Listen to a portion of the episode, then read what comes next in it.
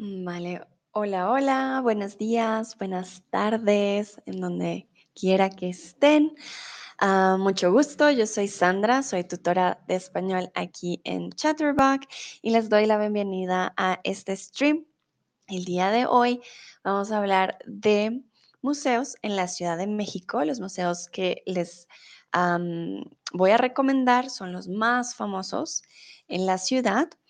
Ah, les comento, yo soy de Colombia, pero en el momento estoy viviendo en México. Y cuando llegué aquí, lo primero que dije es como, bueno, ¿qué museo debo conocer? ¿A dónde debo ir? Todas las cosas turísticas, ¿no? Y descubrí varios museos muy, muy lindos, entonces quiero compartirlos con ustedes. Ah, hola Josh en el chat y Atún de nuevo, un placer tenerte aquí. Dice, buenas, me late México. Ok, si aquí en México dicen me late y es como me gusta o me parece bien. Vale, bienvenidos a todos los que se están uniendo poco a poco. Ah, y bueno, empecemos con una pregunta principal, porque quizás no soy yo la única que ha estado en México. Y quiero saber si ustedes han visitado la Ciudad de México antes. Me pueden decir sí, es una ciudad maravillosa o no, pero me gustaría.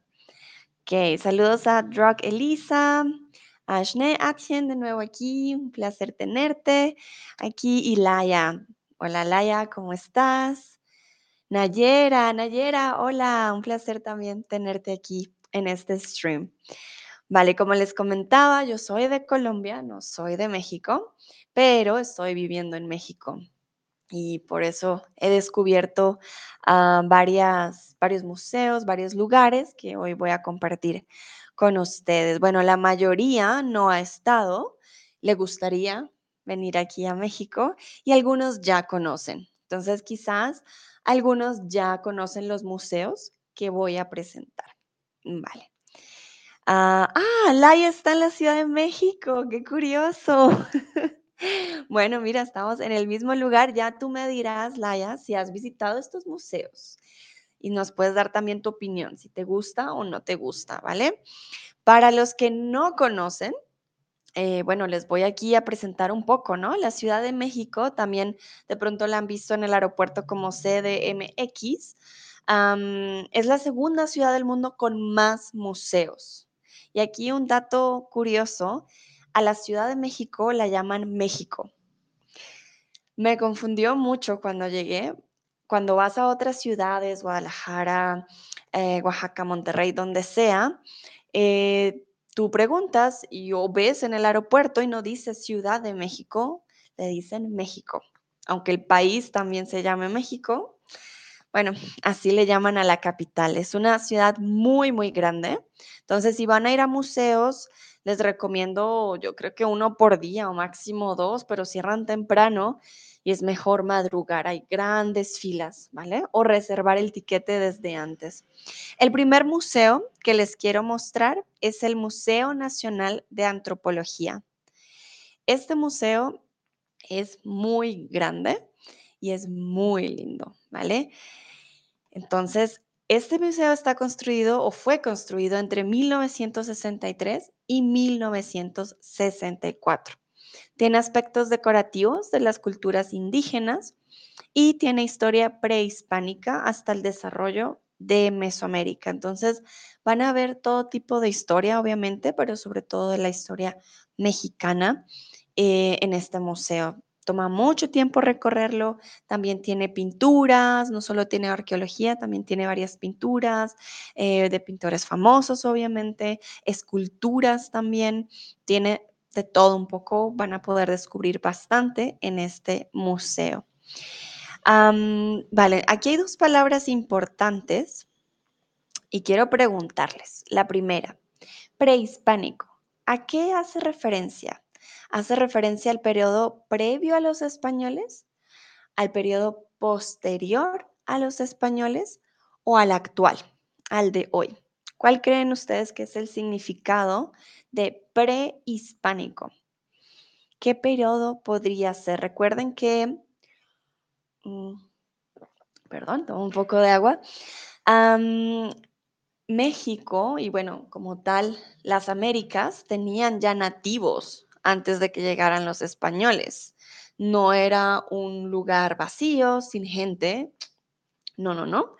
Era un lugar ya con gente. Entonces, muy bien, exacto. Prehispánico, previo, previo a los españoles. Perfecto, sí, sí, sí. Posterior sería posthispánico prácticamente.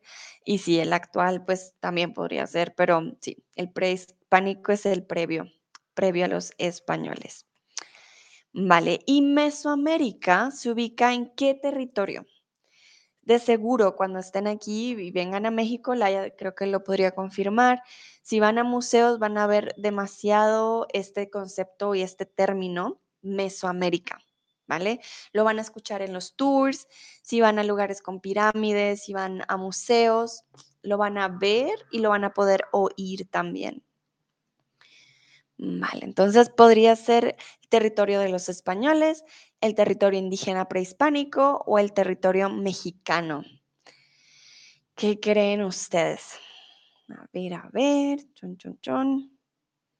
Vale, entonces Mesoamérica se ubica en el territorio indígena prehispánico. No es el territorio mexicano. Les voy a explicar por qué. Mesoamérica se ubica en el territorio de la mitad del sur del actual México. Quiere decir que incluye México, Guatemala, El Salvador, Belice, parte de Honduras y parte de Nicaragua y un poco de Costa Rica. ¿vale? Entonces es todo lo que tiene que ver prácticamente sur de México, Centroamérica, ¿vale? entonces sí, Mesoamérica es esa época o ese espacio en donde se ubicaban los indígenas prehispánicos de hace muchos años. Bueno, hoy ya aprendieron dos, quizás dos términos nuevos. Y acuérdense, Museo de Antropología. Vale, vamos con el segundo museo que es el Museo Nacional de Historia, Castillo de Chapultepec. Cuando vayan a la Ciudad de México, ahí hay un castillo. también no solo hay pirámides, también hay castillos. Y como tal, hay un parque natural también uh, cerca de esta zona.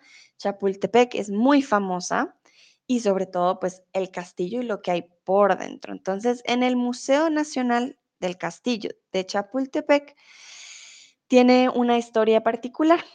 Sus orígenes datan del siglo XVIII y aunque al principio era una fortaleza militar, era para los militares, con el tiempo se convirtió en una residencia presidencial. Quiere decir que ahí vivía el presidente. Em, dentro de su historia abarca la dominación española, México de independiente y la Revolución Mexicana. Entonces ahí van a ver un poco más de esa transición de la historia de México, obviamente de los presidentes, de todas esas personas que tenían el poder, ¿vale? No es ah, un lugar con mucha historia indígena como tal, es más un lugar de poder, de todo lo que eran los militares, presidentes, y bueno, al fin y al cabo es un castillo, ¿no? Entonces tiene su, su razón de ser. Aquí también encontramos una palabra interesante, independencia. ¿Qué significa independencia? Significa que el territorio no políticamente de otro. No pertenece, es independiente o depende. Recuerden, aquí tenemos un no al principio. Independencia significa que el territorio no pertenece, no es independiente o no depende políticamente de otro. ¿Qué creen ustedes? Ok. Vamos a ver, algunos dicen depende, otros pertenece, otro es independiente. Vale, en este caso tienen que tener cuidado con la negación. Independencia significa que el territorio es independiente políticamente de otro. Estaría bien. Pero como tenemos un no en la frase, significa que necesitamos otra palabra. Entonces, independencia significa que el territorio no depende políticamente de otro. ¿vale? El no hace que la frase entera cambie. Hay que tener cuidado con el contexto y aquí el no cambia totalmente. Pero muy bien, muy bien. Sé que este estuvo un poquito hmm, más difícil. El no era muy importante. Tun dice, desgraciadamente necesito irme. Nos vemos en tu próximo stream. Claro, Tun, ten una bonita tarde, un bonito día. Nos vemos en el próximo. No te preocupes. Gracias por participar. Vale. continuamos con el siguiente quiz y quiero saber si alguna vez han ido a un castillo. Conozco, bueno, en Alemania conozco, hay muchos castillos. Creo que, ah, no sé si es en Escocia, bueno, en Inglaterra, por supuesto. Ah, bueno, aquí en México y no sé dónde más. Bueno, en Francia también hay castillos. en Colombia no tenemos castillos, por ejemplo. No que yo sepa, de pronto hay y no sé, pero no, hasta ahora no. Yo he ido al castillo, mm, bueno, Chapultepec, castillo de, Alemania, hay uno en el sur también. Eh, sí, he ido a varios y en Francia al, castillo de Versalles también.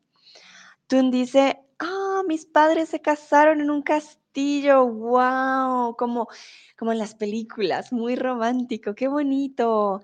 Uh, Drugelisa dice, sí, en Lituania, me imagino Lituania. Uh sí, en Irlanda, sí, en Irlanda hay castillos.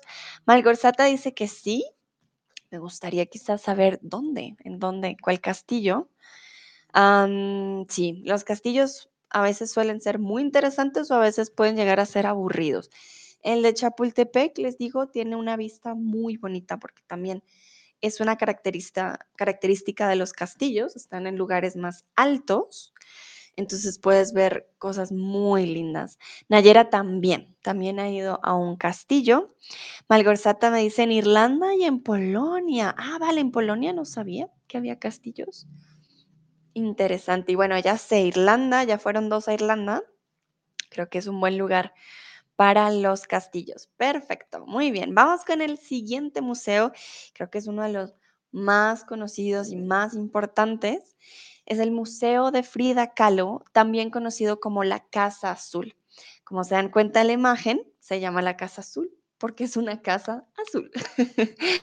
y también por su historia, no crean. El Frida Kahlo tuvo un esposo, Diego Rivera, y ellos tenían diferentes casas. Ella también tenía diferentes casas. Y pues esta casa fue la casa en donde vivió sus últimos años, donde pintó muchas de sus obras entonces por eso se le llama la Casa Azul. Para aquellos y aquellas que no conocen eh, a Frida Kahlo, es una pintora que influyó a las mujeres marginadas en México. Es una de las más famosas, la van a ver en bolsos, en muñecos, en pinturas. Frida Kahlo es, wow, Sí, es eh, muy, muy reconocida. Laia dice, lloré mucho allí cuando vi su cama. Sí, vale, aquí no lo puse, pero ella tuvo un accidente eh, en un bus. Ella iba, en, bueno, aquí le dicen camión. Ella iba en un camión, se estrelló el camión y después de eso tuvo muchas complicaciones, no podía salir de su cama y ella pintaba en su cama, de hecho. Les recomiendo mucho visitar este lugar.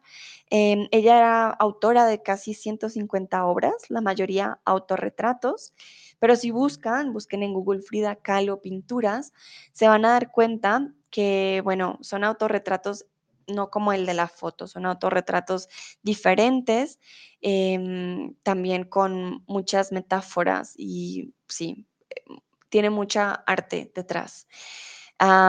sí, en 1952 pues sufrió el gran accidente, no les traje la foto, pero hay muchas fotos de ella en la cama pintando y sí, no, no se podía mover por mucho tiempo. Tuvo, sí, problemas. Vale. Aquí también hay una palabra importante y es marginada. Entonces, una persona marginada no está contenta con la sociedad o integrada a la sociedad. ¿Qué creen ustedes que significa marginada? También para este museo pueden comprar las boletas antes por internet. Y es mucho más fácil porque siempre hay mucha gente. Es una de las pintoras más reconocidas de México. Todos los turistas quieren ir. Entonces les recomiendo eh, lo siento mucho por el ruido, como les dije, aquí en México, bueno, estoy en México, entonces ah, no sé por qué a veces pasan motos muy ruidosas, pero lo siento mucho. Espero no lo hayan escuchado tanto. Ah, Dino ah, me dice, hola Sandra, ¿tú conoces las pirámides del Sol y la Luna en San Juan de Teotihuacán? Ellos son maravillosos, sí. hola Dino, gracias por estar aquí en este stream. Sí, sí las conozco. También les, les recomiendo visitarlas, las pirámides. Puedo hacer otro, otro stream también al respecto. Es muy bonito, es impresionante. Ya no dejan subir a la pirámide por, pues, por mantenimiento y para que duren más tiempo las pirámides, ah, pero igual es maravilloso poder ver las, las pirámides, son muy, muy bonitas. Y gracias por tu tip, Tino, gracias por tu colaboración. Me alegra mucho que nos apoyes. vale, ahora con el quiz de nuevo. La mayoría dijo integrada a. Muy bien. Una persona marginada y de nuevo, esta frase es negativa. No está integrada a la sociedad. Una persona marginada puede que no esté contenta con la sociedad, pero no significa que por eso no haga parte. Un ejemplo de una persona marginada pueden ser las personas que viven en la calle, ellos no tienen un trabajo, no tienen un ingreso, no tienen una comida, un hogar, como el resto de personas, ¿vale? Por eso son marginadas de la sociedad o también personas, por ejemplo, que están en la cárcel. Son personas marginadas porque han cometido delitos y no están integradas a la sociedad. Perfecto, muy bien. Vamos con otra palabra que les comentaba que Frida Kahlo hacía muchos autorretratos. ¿Qué es un autorretrato? Es el retrato de otra persona, es el retrato de la misma persona o es el retrato de un paisaje. ¿Qué podrá ser? Ah, Dino dice, gracias, entiendo, no hay los museos allí. Sí, no. en Teotihuacán no hay, bueno, sí hay un museo, de hecho. no sé si lo viste, hay un museo en las pirámides que caminar y seguir unas flechas, como poquito. Y es muy pequeño, pero tiene cosas muy interesantes. También de las pirámides, de lo que encontraron, de qué significaba cada cosa, de las tumbas, es, sí. Pero bueno, hoy no es de pirámides, hoy es de los museos. Ah, y sí, el autorretrato muy bien, es de la misma persona. El autorretrato puede ser con aspectos un poco exagerados o con detalles algo diferentes, pero mientras sea un retrato de la misma persona que pinta, va a llamarse así, autorretrato. Perfecto, muy bien. Vamos con el cuarto museo y es el Museo del Templo Mayor. Como les he dicho, y de hecho Dino lo mencionó, bueno, aquí en, México hay muchas pirámides, ¿vale? ¿Por qué? Porque los indígenas tenían, como en, por ejemplo, como en Egipto, tenían sus dioses. Dino lo mencionaba, están las pirámides del Sol y la Luna en San Juan. Em, ellos tenían el dios más de la naturaleza, el dios de la lluvia, el dios del sol, el dios de la luna. Las pirámides era para acercarse, estar más cerca de esos dioses. Entonces el Museo del Templo Mayor es un museo en el que sí van a encontrar bastante información y, bastante historia ah, de la cultura azteca mexicana. Eh, sí, Laia, sí, está en el centro. No sé si te refieres, este, este último, el de Frida Kahlo, porque de Frida Kahlo no está en el centro, está un poco más retirado. Y sí, el del centro mayor sí está más en el centro. Eh, la cultura azteca también se le llaman los mexicas. En este caso, este museo sí es totalmente concentrado en esta cultura indígena. Tiene ocho salas temáticas y ahí se presentan diferentes deidades. Yo les traje los nombres indígenas. Ah, bueno, no sé si los puedo pronunciar muy bien. Uno es Huitzilopochtli, que es el dios del sol, y Tlaloc, que es el dios de la lluvia. Entonces, estas son algunas de las deidades que ustedes van a poder descubrir. También tienen diferentes artesanías y todo lo que usaban los indígenas en esa época, ¿vale? Entonces, si están interesados en, sí, en la cultura indígena y en esta historia que tenían los aztecas antes, este es el museo para ustedes. Y aquí tenemos una palabra especial y quiero que ustedes me digan qué significa. El museo tiene ocho, bueno, ocho con mi otra manito, ocho salas temáticas, es decir, ocho temas iguales u ocho temas diferentes. ¿Qué dirían ustedes?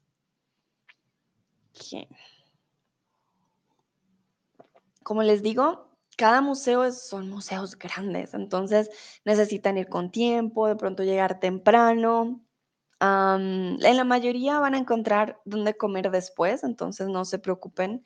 Y de hecho creo que no dejan ah, entrar comida o bebidas, entonces es mejor ir ligero, ir temprano, comprar los tiquetes con anterioridad para que les rinda el tiempo. Vale, perfecto. Todos respondieron bien, exacto. Son ocho temas diferentes. Temática siempre tiene que ver con temas, pero quiere decir que van a ser temas variados, ¿vale? Tienen un tema en particular que son los aztecas, pero van a mirar diferentes aspectos de los aztecas. Bueno, y vamos con el siguiente museo, que es el Museo Franz Mayer. A este museo, bueno, no he ido, ah, como tal no sabía tampoco de, de, este museo, creo que no es tan famoso como los anteriores, pero al buscar su historia me pareció interesante y por eso quise compartírselos. Este museo fue un hospital en el siglo XVII y de hecho Franz Mayer es un alemán y él llegó, él se nacionalizó mexicano y coleccionó objetos artísticos, ¿vale? Dentro de la colección hay más de 20.000 ejemplares de azulejos. Es bellísimo. Y realmente fue gracias a él porque él tenía un afán de coleccionar, ¿vale? Él, quería, no quería que las cosas se desperdiciaran, se botaran, y más porque era arte. Y es gracias a él que se, le se logró recuperar una gran cantidad de obras de arte que se consideraban ya perdidas, que no, como que ya no existían, pero él fue una de las ah, personas que dijo, no, vamos a recuperar las obras y muchas de ellas se encontraban en el extranjero, y él fue, las buscó y las trajo de nuevo. Llegó a juntar casi 30 mil piezas de arte para México. Entonces es una persona muy importante para el arte aquí en, México como tal. Em, y bueno, a él le encantaba coleccionar y yo quiero saber si a ustedes también les gusta coleccionar. ¿Hay algo que coleccionen en sus viajes o hay algo que coleccionen día a día?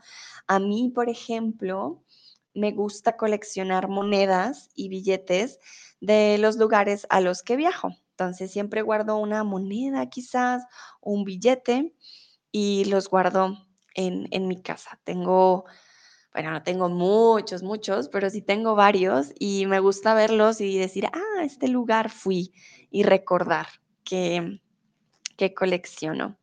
Uh, D. Green 911 dice que le gusta, pero cuéntame, ¿qué te gusta coleccionar? ¿Coleccionas, no sé, hay gente que colecciona, por ejemplo, botellas antiguas, hay gente que colecciona vino, gente que colecciona fotos también, ¿por qué no? Coleccionar fotos, monedas, no sé, hay, hay creo que muchas formas de coleccionar, pero no sé ustedes, díganme si ustedes coleccionan algo en particular. Sé que, bueno, hay gente que no le gusta porque puede ser como guardar basura, que algunos dicen, ay, pero no lo necesitas.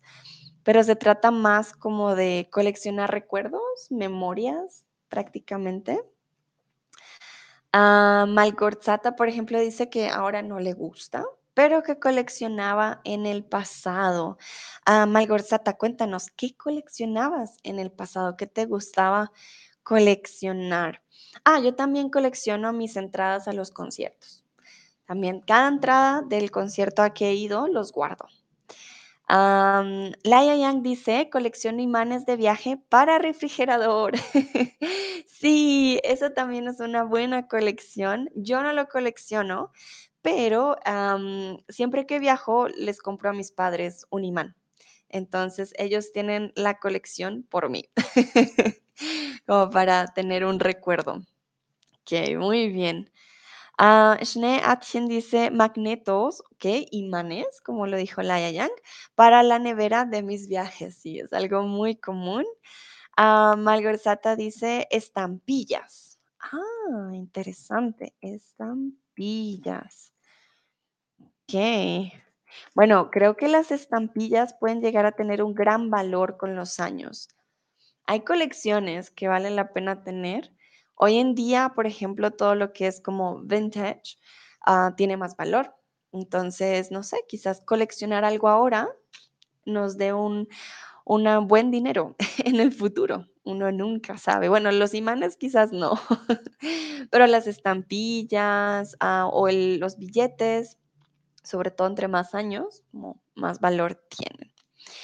Bueno, estos fueron los museos por hoy y quisiera saber, bueno, hablando de, los museos de México, ¿cuál es el museo más importante de tu ciudad o de tu país? Si hay algún museo, ah, ahí sí por favor escríbanme este museo en este país o en esta ciudad. así tenemos una lista de los museos que debemos visitar si visitamos tu ciudad o tu país. Uh, D. Green dice motors, ¿ok? Como motores o motocicletas. Hmm, hay gente que colecciona carros también como pequeños, como de juguete. Hay gente que colecciona juguetes también. Ah, sí, también lo he visto. Ah, bueno, pero cuéntenme ustedes, ¿cuál es el museo más importante que ustedes dicen? Si vienes a mi ciudad o a mi país, tienes que visitar este museo. Por ejemplo, aquí en Ciudad de México yo diría el Museo de Antropología e incluso el Museo de Frida Kahlo, son como los más importantes de Ciudad de México. Voy a esperar por su respuesta. Mm, yo les voy a contar también del museo más importante en Bogotá, pero en un minuto. Ah, Drugelisa dice, ah, mira, hoy hablamos de castillos. El castillo de Trakai en Lituania. Ok, interesante, el castillo de Trakai en Lituania. Definitivamente después de este stream voy a buscarlo porque me genera mucha, muchas dudas. No sé, no sé cómo imaginármelo. nunca he ido a Lituania, pero Drugelisa, muchas gracias por compartir. Creo que ya tenemos aquí todos un, un dato de a dónde ir. Uh, The Green dice motorcycle. Ok, motocicletas. Mm, interesante colección también. Ok, bueno, el castillo, miren, lo voy a anotar y todo. El castillo de Trakai en Lituania. Vale, ¿alguien más que quiera compartir? Uh, Schnee Atchen dice Pergamón en Berlín. Vale, he estado en Berlín y no, no sé si fui a este museo Pergamón. Ok. Muy bien, Malgorzata dice, eh, diría yo aquí el Museo Royal, Royal Museo en Cracovia, ok. Quizás el Museo de la Realeza, no sé, pero si se llama Royal, se llama Royal, está bien. Um. Green dice, yo creo el museo es muy importante. Mm, ok, sí, los museos guardan mucha historia y nos recuerdan de dónde venimos y cómo todo fue evolucionando. Nayera dice, hay muchos en Egipto, como Museo Egipcio, por ejemplo. Claro, no, en Egipto, me imagino. es uno de los lugares a los que me encantaría ir porque, uff, la historia también en Egipto debe ser impresionante. Si ir a Egipto y no ir a un museo, no fuiste a Egipto. no, no, no. Ese creo que es, como diríamos en inglés, a must, algo que debes hacer sí o sí. Vale, muy bien, muchas gracias por compartir. Yo les comparto el museo más importante de Bogotá, que es el Museo del Oro. De nuevo, como les digo, en Latinoamérica, en la época de prehispánica, pues habían indígenas, habían nativos y eh, en Colombia tenemos muchos minerales. Los indígenas trabajaban bastante con el oro Y en este museo van a ver todas las cosas que ellos hacían con el oro. Uh, Schnee Nationalgalerie en Berlín. Ok, vale, creo que ese sí lo visité, pero en Berlín también hay mucha historia muy, muy interesante. Laia dice, ya me voy. Gracias, aprendí mucho, Sandra. Hasta pronto. Gracias, Laia, por participar. Que estés muy bien. Hasta pronto, hasta la próxima. Ah, vale, sí les decía eso, el, Museo del Oro, eh, sí, es el, el más importante. Y si van a Bogotá, tienen que ir a este museo porque sí, es también a must. Y por último, quiero preguntarles qué museo te gustaría visitar en Ciudad de México. Malgorzata también ya. Se despide, vale, Malgorzata, que estés muy bien, cuídate mucho. Ah, vale, les recuerdo la lista de museos. Tenemos Museo Nacional de Antropología, Castillo de Chapultepec, Museo Frida Kahlo, Museo del Templo Mayor y Museo Franz Mayer.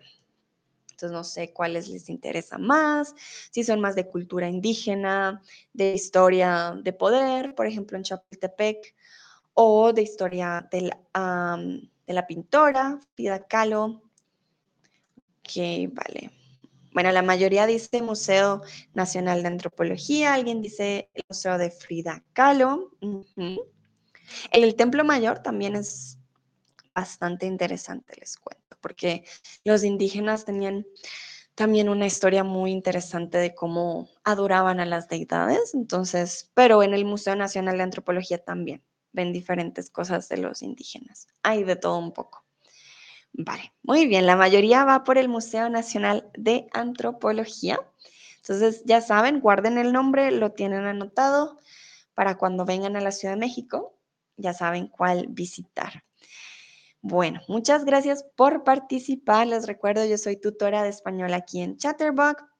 Les comparto mi link para que tengan un 25% de descuento en su primer mes. Y bueno, pueden tener clases conmigo, vemos más tutores también como Manuel. Y de nuevo, muchas gracias por participar, por estar aquí. Espero hayan aprendido mucho y les haya gustado este stream. Nos vemos entonces en una próxima ocasión. Chao, que estén muy bien.